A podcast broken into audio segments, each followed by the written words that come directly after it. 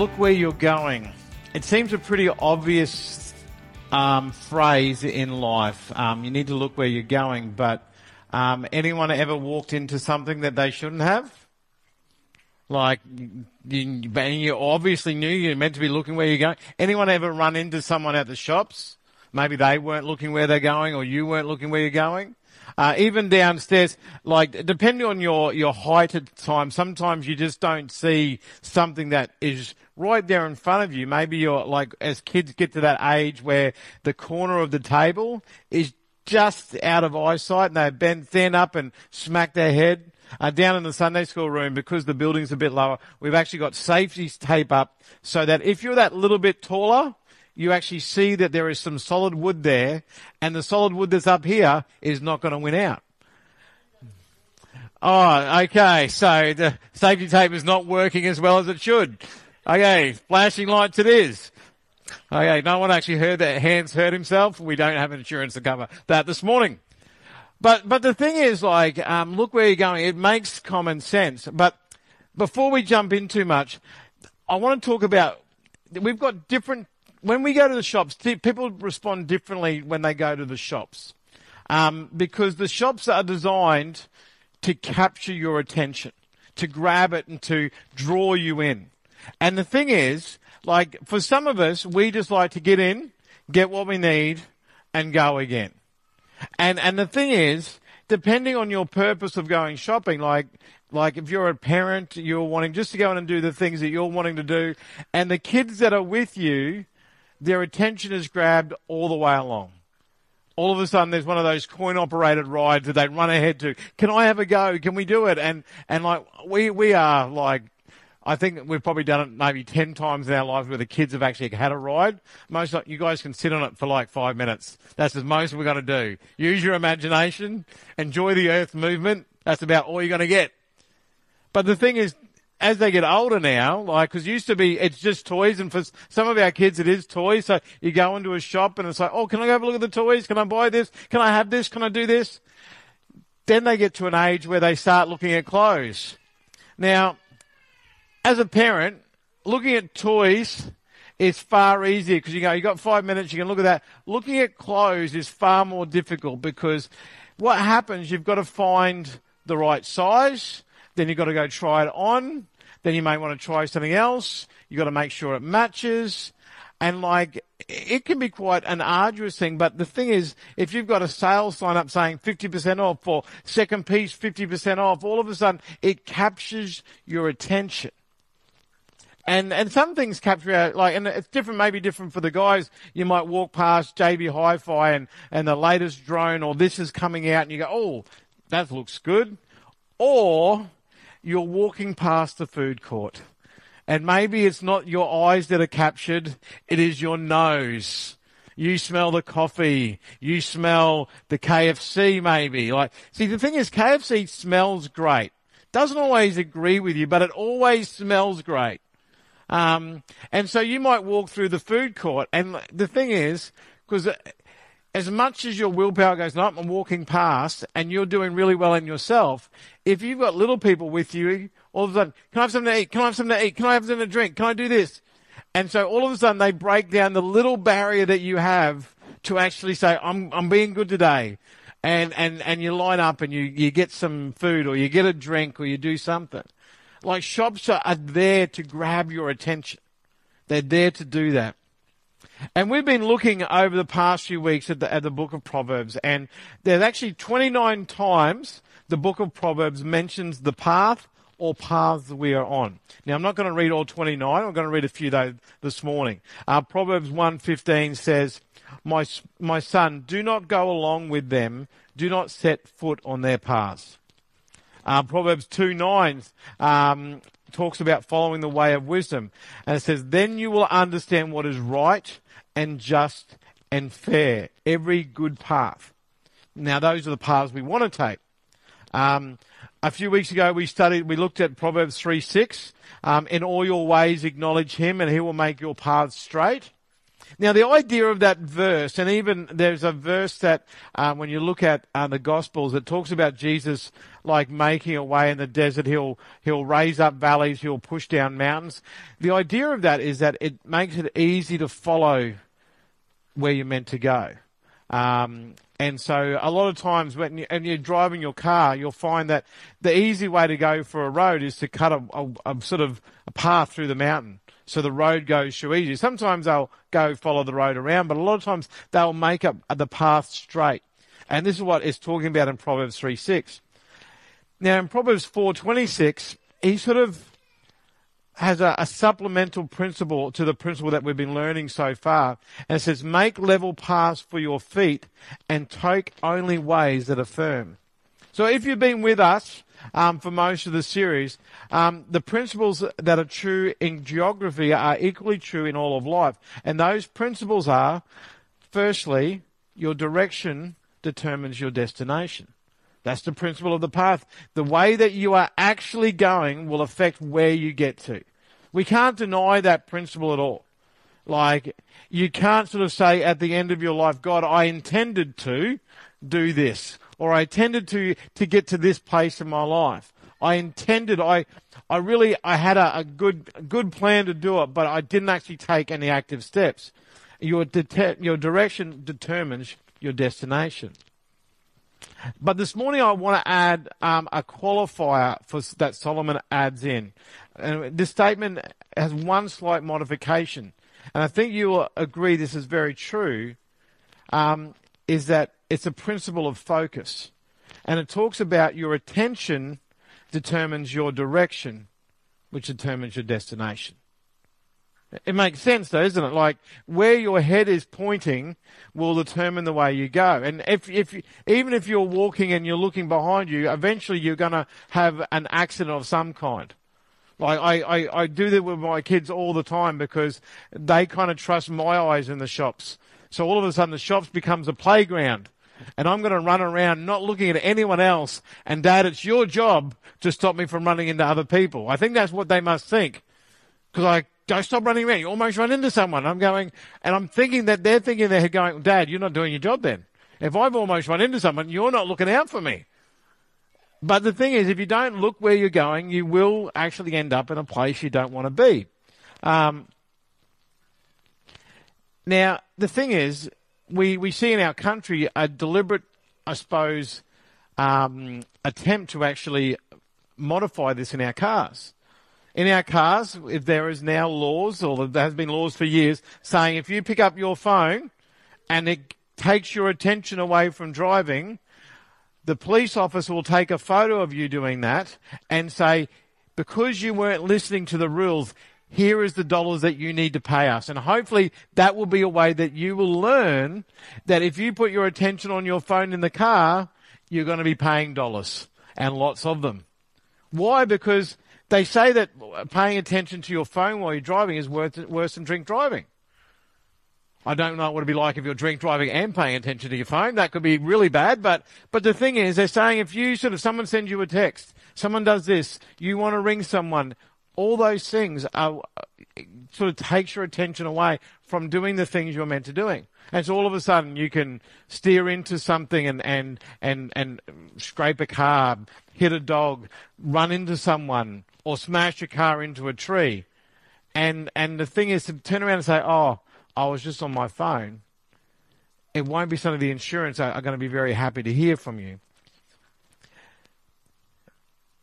The the thing is, we have things that capture our attention and will influence your direction, and they're not all bad things. I remember when I was in, I would have been about grade eleven, so that was a few years ago. For those who want to um, um, sort of make fun of me. People younger than me can make fun of me. If you're older than me, your year 11 was a longer time ago. So just stop. Um, but the thing is, I was in year 11. Um, I would have been about 16 years old, I suppose. Um, thinking about it now, that's a lot, lot, longer than a few years. But anyway, um, and I was attending our district high school camp down in South Queensland. Um, it was um, the first time I felt called into ministry. Um, I remember it very clearly. And um, I came home from that camp, and all of a sudden, the plans that I had had up until that point kind of got laid aside. And again, it was one of those things that got defined more clearly over time, uh, got confirmed by other people around me, and it began at that point in time. Now it was probably a number of years following that before I was actually in active ministry, and God actually took me on paths as I grew in my experience, grew in my understanding, grew in my maturity. Again, I haven't reached the pinnacle of that yet before anyone says that, but the thing is there was there was opportunity for me to grow in that. And there was even times in that journey where things actually pulled me off that path. Sadly, they the things grabbed my attention and took me off my path. But God was gracious with me and drew me back onto that path, and has been something that has really defined things for me and, and, and in a way to find things for my family. Um, and so that thing that has captured my attention has actually had a big impact on my life. They can be things that grab your attention in different ways. Um, when we first moved out to Chinchilla, before we moved out to Chinchilla, um, we had little Tessa, who was about, oh, probably about five months old at the time and we wanted to drive out to Chinchilla. Elizabeth needed to meet the principal out there, and we wanted to buy a house. We had a day. We thought that'll be easy. Like, and so we got out there. We'd done a little bit of searching on the internet. Um, it's probably a lot easier today looking on the internet. We did a bit of searching, went and saw a few real estates, and we started looking at houses. And initially it was like, oh, nothing was grabbing our attention, and and we we started seeing a couple of places that we liked, and but we went and saw this one place, and it it, it captured our attention. Um, we, we, we wasn't the last place we saw, and in the end we looked at uh, some other places, and some of them were still good, and but in the end we, we came back to this one place. And so by the end of the day, it had captured our, our, our minds, it captured where we could put furniture, and we put an offer in. And within one day, we had signed the contract to purchase a house. And, and so that made an impact for us for the next three years. It became a place for us to to live and to grow as a family. Like Noah was, was born while we we're living in Chinchilla, and and and but also it became something that God provided a blessing because over those next few years, chinchilla was going up in price. And so when we left there we were able to, again, sell our house quite um, miraculously in the end, we were able to move out of there with a, a blessing moving forward. And so that, that choice, that house that captured our attention turned out for good. It's not always bad things that capture our attention. But you can think of negative ones as well. Um, Alison read before from Proverbs um, 4, and it says, Let your eyes, um, oh, not Alison, uh, Karen, um, let your eyes look straight ahead and fix your gaze directly before you. Make level paths for your feet and take only ways that are firm. Do not swerve to the right or to the left. Keep your foot from evil. That last verse sounds like a, a training verse for uh, getting your license. Um, keep your foot from evil. Don't put it all the way down to the floor. Um, the thing is, so far we've we've been looking at how um, the things that can capture our attention. Um, and when you look at, I suppose, the negative thing, you can have something that grabs your attention kind of pulls you away from something that you're meant to be doing. And in a moment, I want to give you two more verbs when it comes to um, your attention.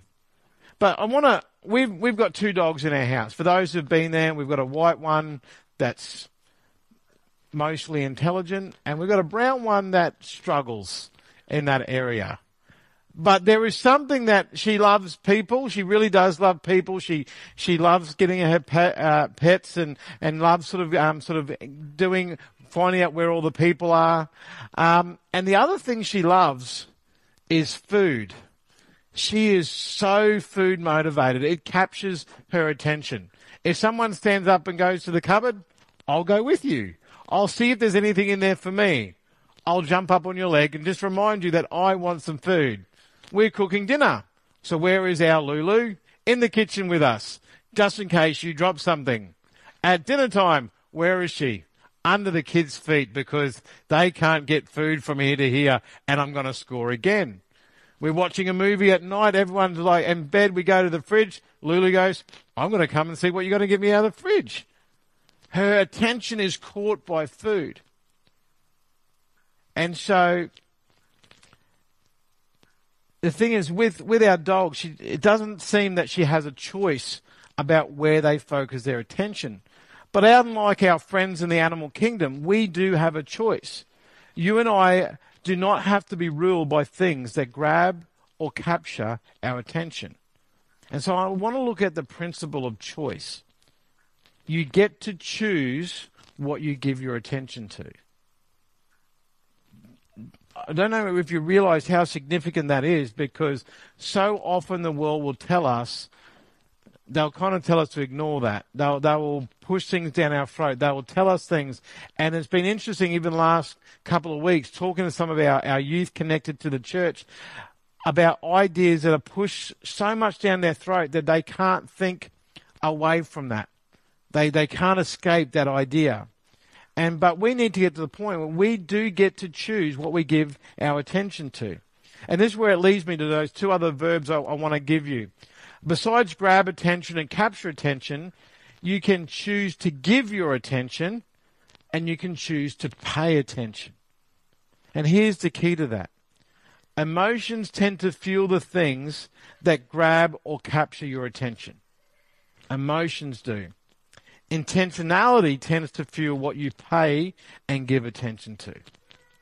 And I think sometimes we let what we feel about life or we get to the point in life where we are dictated by what we feel.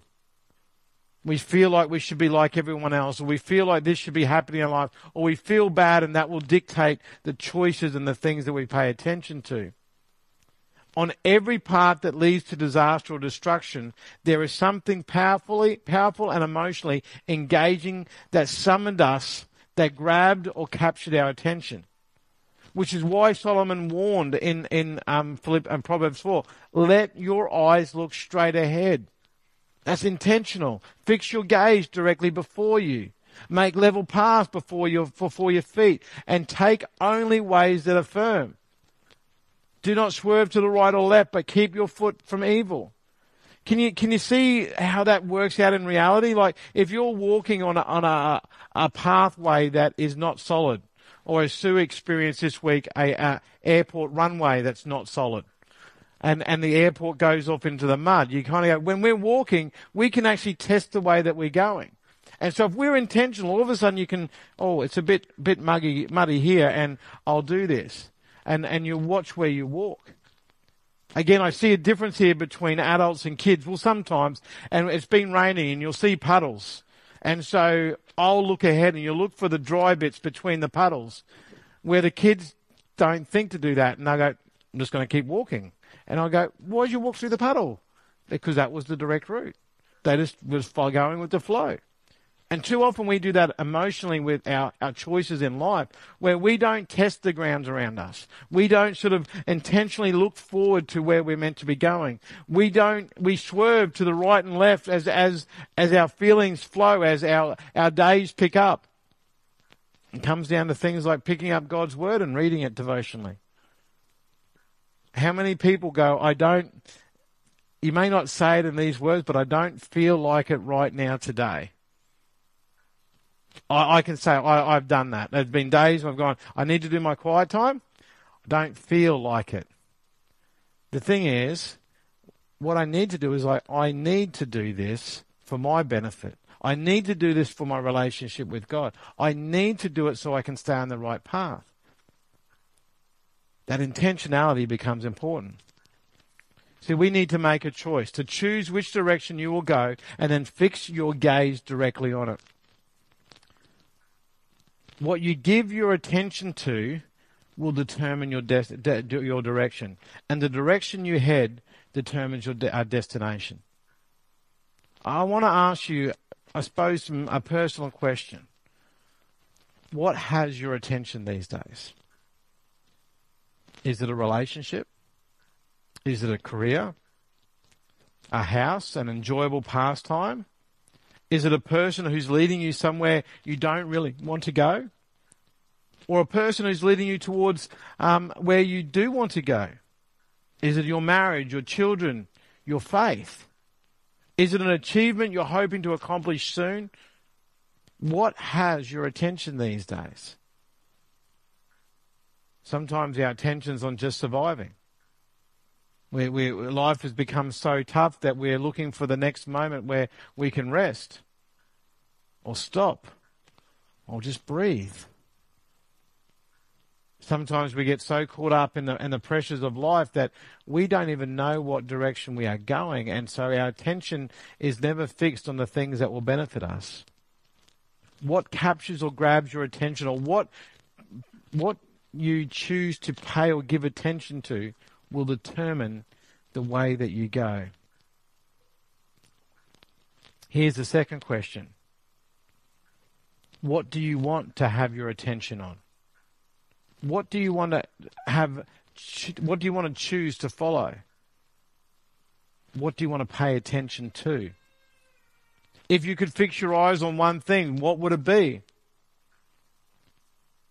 So far into the series, I want to, want to make a suggestion to you as we look at the Apostle Paul describing this in Philippians 3 13 and 14. It says, Forgetting what is behind and straining towards what is ahead, I press on toward the goal to win the prize which God has called me heavenward in Christ Jesus.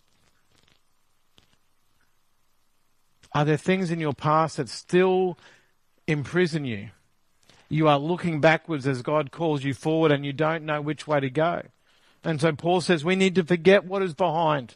If we fix our, our, our, gaze on the past, if we fix our gaze on the things that have hurt us, if we fix our gaze on times we felt like we have failed, all of a sudden that has captured our attention. But Paul says, straining towards what is head and I press on toward the goal to win the prize for which God has called me heavenward. Almost every book in the Bible describes this same focused life in some way. The author of the book of Hebrews says in uh, Hebrews 2:1, "We must pay more careful attention therefore to what we have heard so that we do not drift away." You can see the intentionality. We must be careful to pay attention to what we are doing so that we do not drift away. Some of you here today, maybe some of the people that are listening online, have drifted away from the faith for a while and you, you wonder how it happened. It happened because of the principle of attention your eyes, your attention followed something other than God, and you wound up drifting away from the God, from God. We also see in Hebrews in, in Hebrews 12 verses 2 and 3, let us fix our eyes on Jesus. That becomes the first part. We need to fix our eyes. Now, I'm talking like you know how when a builder builds something and it is it is secure, it's not going anywhere. That's the kind of fixing we need to do. I'm not talking about zipper tying it up. Okay, some of us go, we just got to hold this together for a little bit. Ten zippy ties, that will do it. Bit of extra tape, gaffer tape will do it as well. And we we've fixed our attention, and all of a sudden we spiritually lose our attention when that really counts. No, let's fix our eyes. Let's put bolts and screws and nails into it. Let's, let's really gra- let God grab our attention in that way. The author and perfecter of our faith, who for the joy set before him endured the cross. So straight away we see Jesus doing exactly what he's calling us to do. So for the joy that was set before him. So Jesus, as he looked at his life, he knew that he was going to the cross. But he did not look at the cross. He looked past the cross to the joy that was set before him scorning its shame, and sat down the right hand of the throne of God. Consider him who endured such opposition from sinful men, so that you will not grow weary and lose heart. Look at the life of Jesus and what he was willing to do to achieve his goal, which was us. His goal was us, for us to be in relationship with Him. He said, for the joy of knowing my people, for my children, for my family, those people that will be forgiven from their sins because of what I do on the cross, I'm looking past the harshness of the cross. I'm looking past the scorn of men and the ridicule of men. I'm looking past and I'm seeing the joy of that occurring. And because of that, I'm willing to endure. I'm willing to fix my eyes. Don't let your eyes wander. Don't let your heart or your attention be captured by lesser things. Focus your attention on Jesus, on following Him, getting to know Him better, serving Him fully, becoming more like Him more and more every day. Remember a few weeks ago we learned about the prudent see danger and take refuge, but the simple keep going and pay the penalty. Well, here's a danger I hope you see.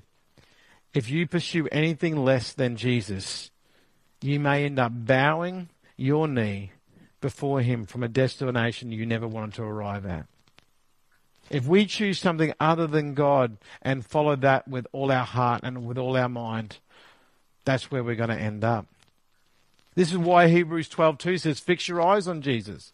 He is the path to heaven. He is the path to fulfillment. He is the path to purpose, the path to where you want to go."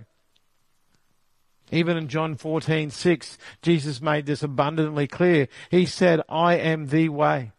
I am the truth. I am the life. No one comes to the Father except me. So if your goal in life is to know God and to know His plans for you, if your, your goal in life is to know who you were made to be, if your goal in life is to be forgiven and set free, there is only one place you can look, one place alone, and it is Jesus Christ.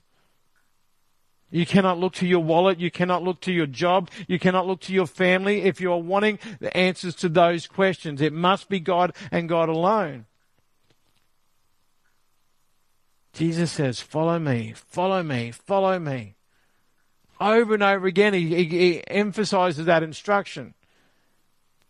He never says, actually, here are my instructions. You go read it, study for the test.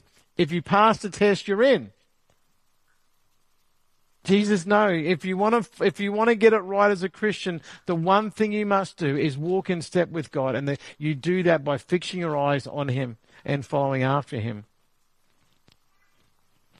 You have a choice. You can follow Jesus or you can follow something less. I suppose that's the question.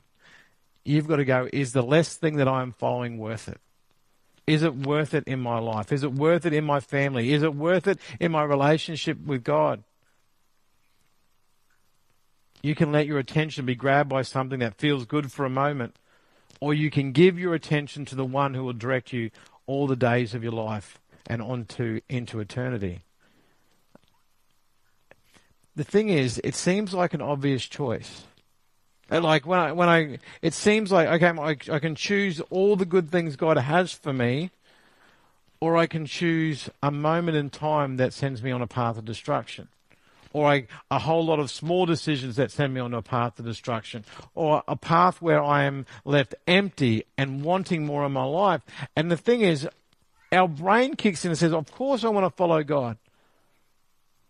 But because we are not actively paying attention to where we're going, we end up so far down this path, we go, How did I get here? What was happening with my spiritual GPS that I ended up so far away from where, where God wanted me?